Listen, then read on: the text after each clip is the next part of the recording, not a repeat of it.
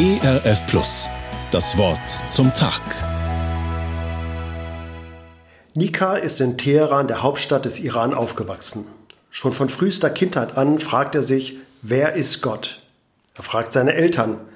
Doch ihre Antwort hilft ihm genauso wenig wie die Antwort des örtlichen Imams.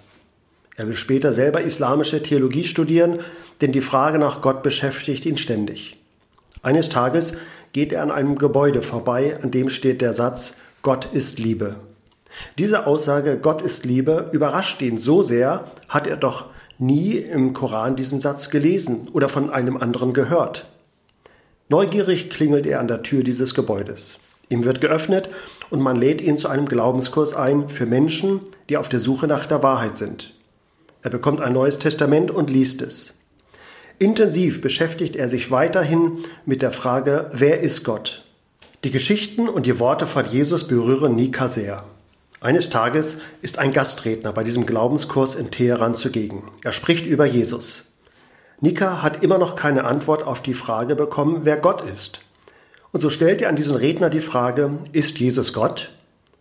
Und der Redner antwortet ganz einfach, ja. In diesem Moment, so erzählte mir Nika, hat er den gefunden, den er so lange gesucht hat. Seine Frage, wer Gott ist, ist beantwortet. In Jesus hat Gott sich zu erkennen gegeben. Jesus ist Gott. Deswegen hat er auch die Macht, Sünden zu vergeben und neues, ewiges Leben anzubieten. Nika erkennt, dass er ohne Jesus nicht mehr leben will und lässt sich taufen. Dann muss er das Land verlassen und hat viele seiner Landsleute im Ausland zu Jesus führen dürfen. Die Geschichte von Nika ist für mich ein Beweis von vielen, dass sich das erfüllt, was Jesus sagt und was Sie in der Bibel nachlesen können. Wer da bittet, der empfängt. Und wer da sucht, der findet. Und wer da anklopft, dem wird aufgetan. Jesus spricht dabei im Zusammenhang von seinem Vater im Himmel. Dieser möchte angerufen, gebeten und gesucht werden. Und das Erstaunliche ist, Gott lässt sich finden. Er erhört Gebet. Er öffnet Türen und Wege, die wir uns nie ausdenken könnten. Was das vor uns liegende Jahr mit sich bringen wird, wissen wir nicht. Es liegt wie ein unbekanntes Land vor uns. Vielleicht liegt vor ihnen ein schwerer Weg oder sie haben den Eindruck, dass sie in eine Sackgasse geraten sind. Das Wort von Jesus aus dem Matthäusevangelium möchte ihnen Mut machen, alles vor Gott auszubreiten. Bittet, so wird euch gegeben. Welcher Mensch liegt ihnen auf dem Herzen?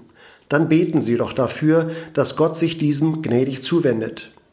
Sind sie eine nach Gott suchende Person? Bitten Sie ihn, dass er sich ihnen zu erkennen gibt, so wie er es bei Nika getan hat. Jesus wird sich denen zeigen, die ihn von ganzem Herzen suchen. Auf sein Versprechen können sie sich verlassen. Im Brief des Jakobus wird es sogar noch etwas schärfer ausgedrückt. Ihr empfangt nicht, weil ihr nicht bittet.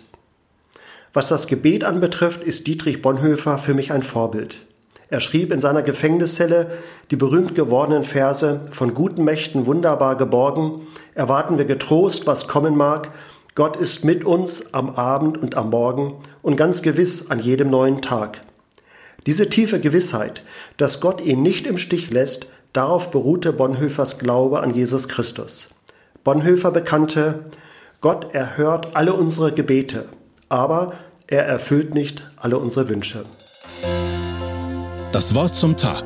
Mehr auf erfplus.de oder im Digitalradio DAB+ hören Sie ERF Plus. Gutes im Radio.